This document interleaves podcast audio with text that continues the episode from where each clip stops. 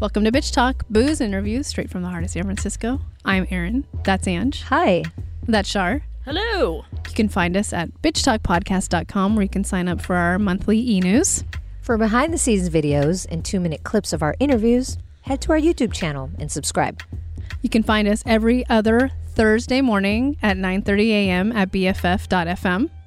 And if you like what you hear, rate and subscribe wherever you listen to podcasts. For the love of God, do it. It really helps.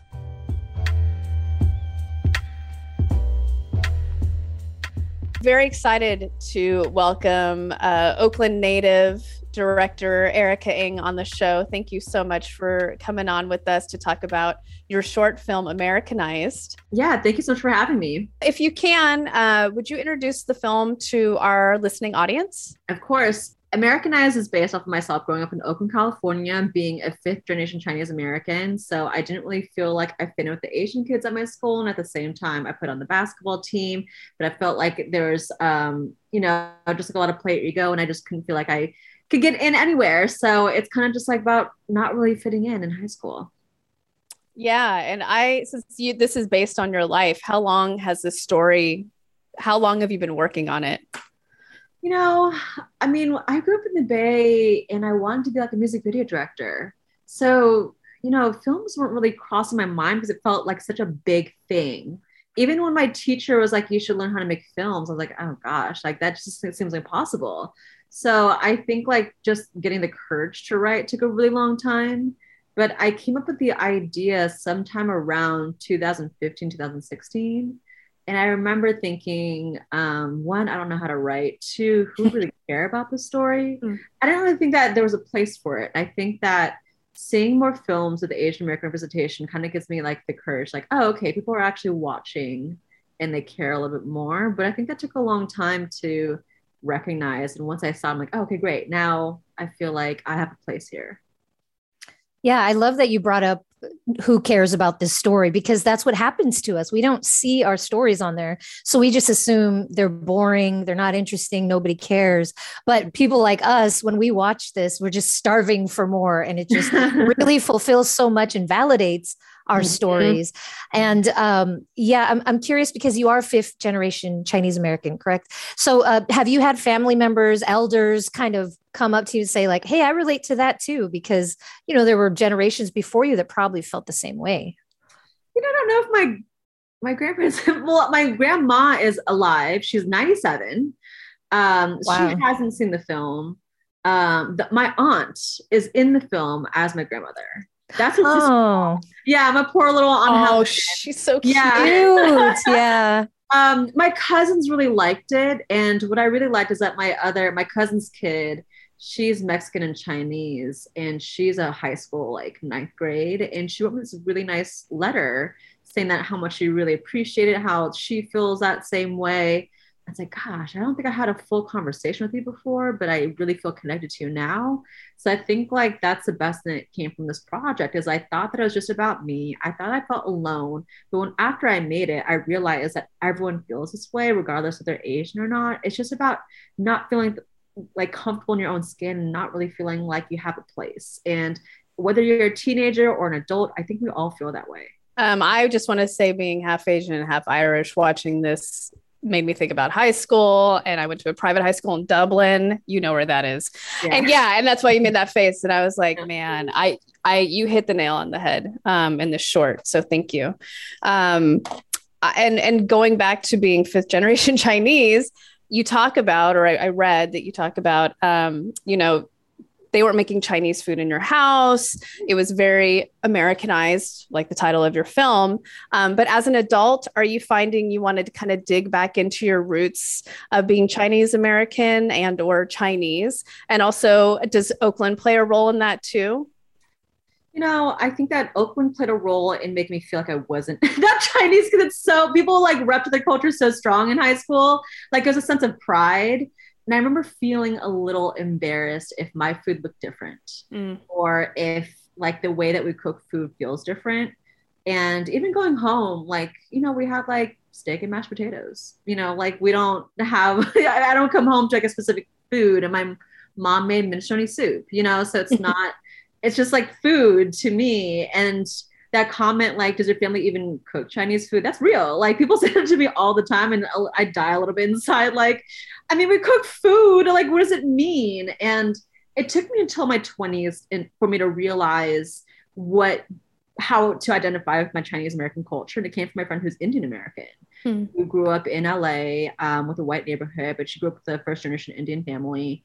But um, she just kind of called out like certain like beliefs, habits, and things that we have in common that we felt connected to our Asian roots. And I felt like she was the one that kind of helped me realize that I don't need to like do something specific to like hone in on my Chinese roots. It's just like my values, how I treat people. You know, certain customs are passed down. I, like I have that cabinet of plastic bags. Like that's so Chinese. You know what I mean? Yes. I went over. Yes. you have to clean out to go containers. Like uh, hell yeah. You can't throw them away. You feel bad. Yeah. You I mean, it doesn't say you're Chinese, but does not not say you're not Chinese.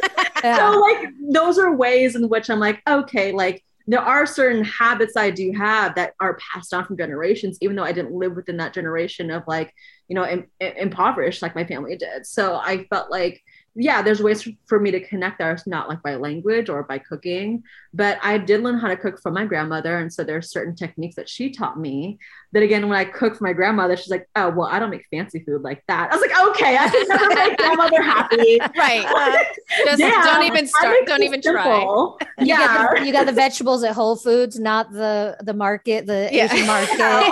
whatever you did wrong.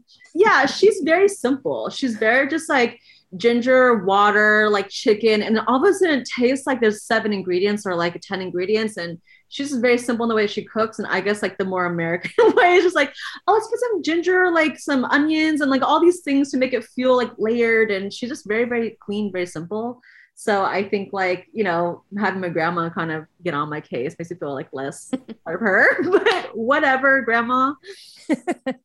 yeah, I, I, love how you you say that you you feel this responsibility as an Asian American storyteller, and you're you're you're kind of proud to have that, you know, um, Uh, you know people could see that as a, a burden or you're being held back as one sort of thing. But but just as you said as an asian american storyteller it doesn't even mean you need to tell just this one story. Any story you tell is through that lens of you know Im- immigrant family or bicultural or whatever it is. So i really love that you you take that responsibility and you use it as an inspiration to kind of light a fire under you yeah, and I think like also being a person of color in general, your lens of like how you see the world is always going to be different. And I think I get the comment of like, oh, you have like a lot of diversity within your work, like cultural diversity. Is that intentional? I'm like, no.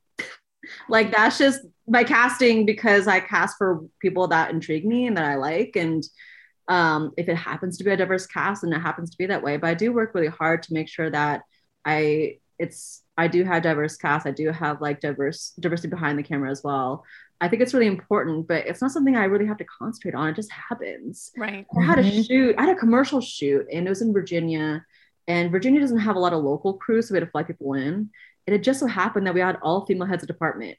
And we kind of looked around our yes. set like, oh, okay. And we took a picture. like, we've never, our locations manager was a man, but like our AD, our DP, my producer, myself, like, we're all women, but like we're all just like hire the right people for the right job. And um, but I I think that you know the way that we can make change within our industry is through people in charge, and I think it mm-hmm. happened with us.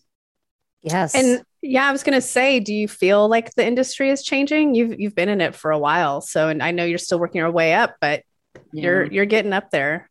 Yeah, I mean, I'm definitely in the start of my career, I, I would say. And I think, like, you know, from when I was an assistant and working in an office and seeing how the industry was compared to now, I think there is a lot more opportunity. Um, I think that people are not being held accountable as much to hire, but I think in the commercial space, because that's kind of my bread and butter, that's where I make my more of my you know living um, I do feel like agencies are becoming more open to hiring women, mm. um, not just bidding them. And I think that happens like even within the other narrative space. Like it's one thing to like consider a woman and have a meeting with a woman, but it's another thing to hire a woman. Mm-hmm. So I think that's kind of like the gap. But I think like you know once you're proven to make money, to be honest, in the box office, then it becomes an easier um, negotiation tactic. So I mean, money kind of drives everything. Right. Yeah. for Well, better, that- for worse. yeah well that makes me really happy to hear because you're in la now so you really mm-hmm. are in the thick of it like the the the scene in in the bay is very different from la so can you talk about sort of that move and mm-hmm. things that you learned along the way Yeah, I mean, it's so different. I I left the Bay in 2008. So my re- remembrance of how the Bay was is so different than everybody else. Like everyone started moving there after I left. Mm. Like, oh, the Bay is so great. and It's so cool. And there's this bar. I'm like, really? You don't want to go to that neighborhood. I was driving like by West Oakland BART, and I was like, where are all these people going? Why? Like, it's like I in my head I play a game of like, is it a hipster or a hippie?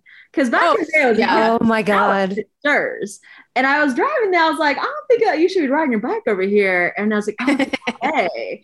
So it's it is so different. So what I would say is like, I mean, I left when I was in my early 20s. I left when I was 19, 20, 21. I forgot how old I was. I forgot how old I am right now. But doesn't um, matter I definitely just, you know, I went, I did undergrad at SF State. I moved to LA immediately. So, um, you know, I was so young and I'm still building my reel. I didn't really have anything. And I jumped right into being like a PA and a free intern Mhm. and like, hustling my way on sets. So I would say like when I was young and trying to create a career for myself in music videos in the Bay, no one was hiring me. Like I got hired by my friends, but um and people that knew me from like um the music industry or like the spoken word world. But um sometimes I'll get artists that I meet with when I was like younger and they'll say, Well, I can get someone in LA to do it for free. I was like, Well, okay. Mm. Ugh, I yeah. think it's really hard to kind of break in. I had a really hard time. But that being said, when I moved to LA, built my career there and got some more stuff in my reel, it became easy to come back to the Bay. But I feel a certain type of way when people are like, oh yeah, I like have this company now in the Bay and I'm, we're doing videos. Like, really? Because I couldn't do that shit. So Right. congratulations. You're like, It's you're hard. welcome. Yeah. Uh, it's really hard. No and I shit.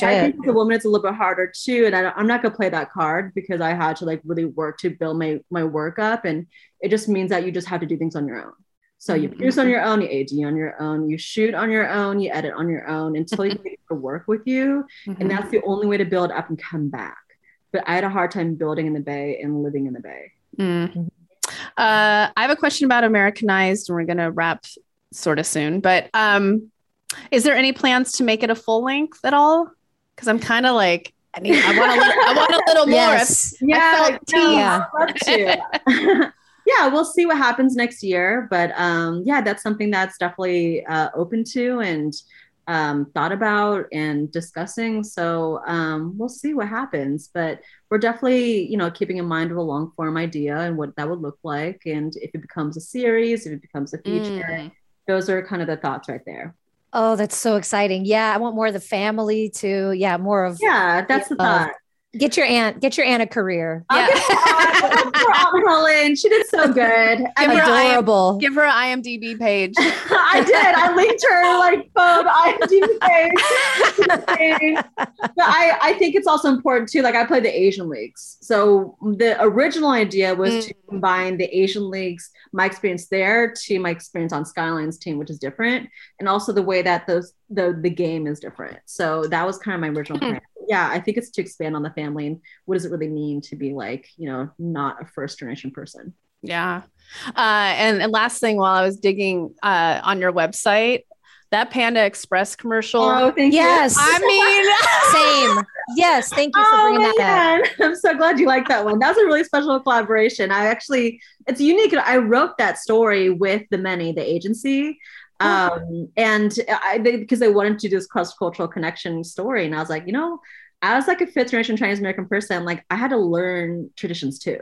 So Right. it- some of it is like within your family, but like we Google things, so like we have to learn. And I felt, yeah, I'm so glad that you like that story of like, Oh. What is this Yeah. magical thing? and i'm starving like i want panda express so oh, badly. Oh, thank you. But while one more thing, since we brought Yeah. it up on your website, you quote Erykah Badu. Erykah Badu.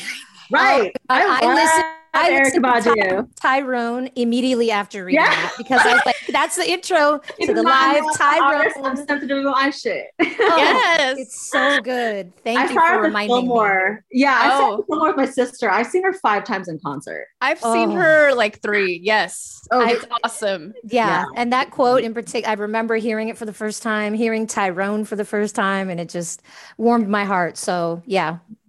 Thank Yeah. you. Once I saw that, I'm like, we're gonna be best friends. Yeah. Can we hang out? Can we hang out? Yeah. we'll hang out in West Close. Oakland BART. Apparently, it's oh, cracking I over know, there. right? It's that one cafe on the corner. That's not nothing, Chris.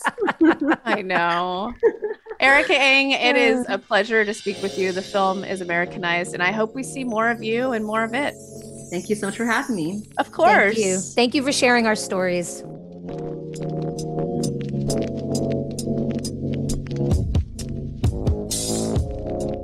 If you like what you hear, rate and subscribe wherever you listen to podcasts. For more information about us, you can head to bitchtalkpodcast.com. This podcast is created, hosted, and executive produced by Erin Lim. My co host is Angela Tabora, aka Captain Party. The show's edited by producer Shar. We're powered by GoTo Productions.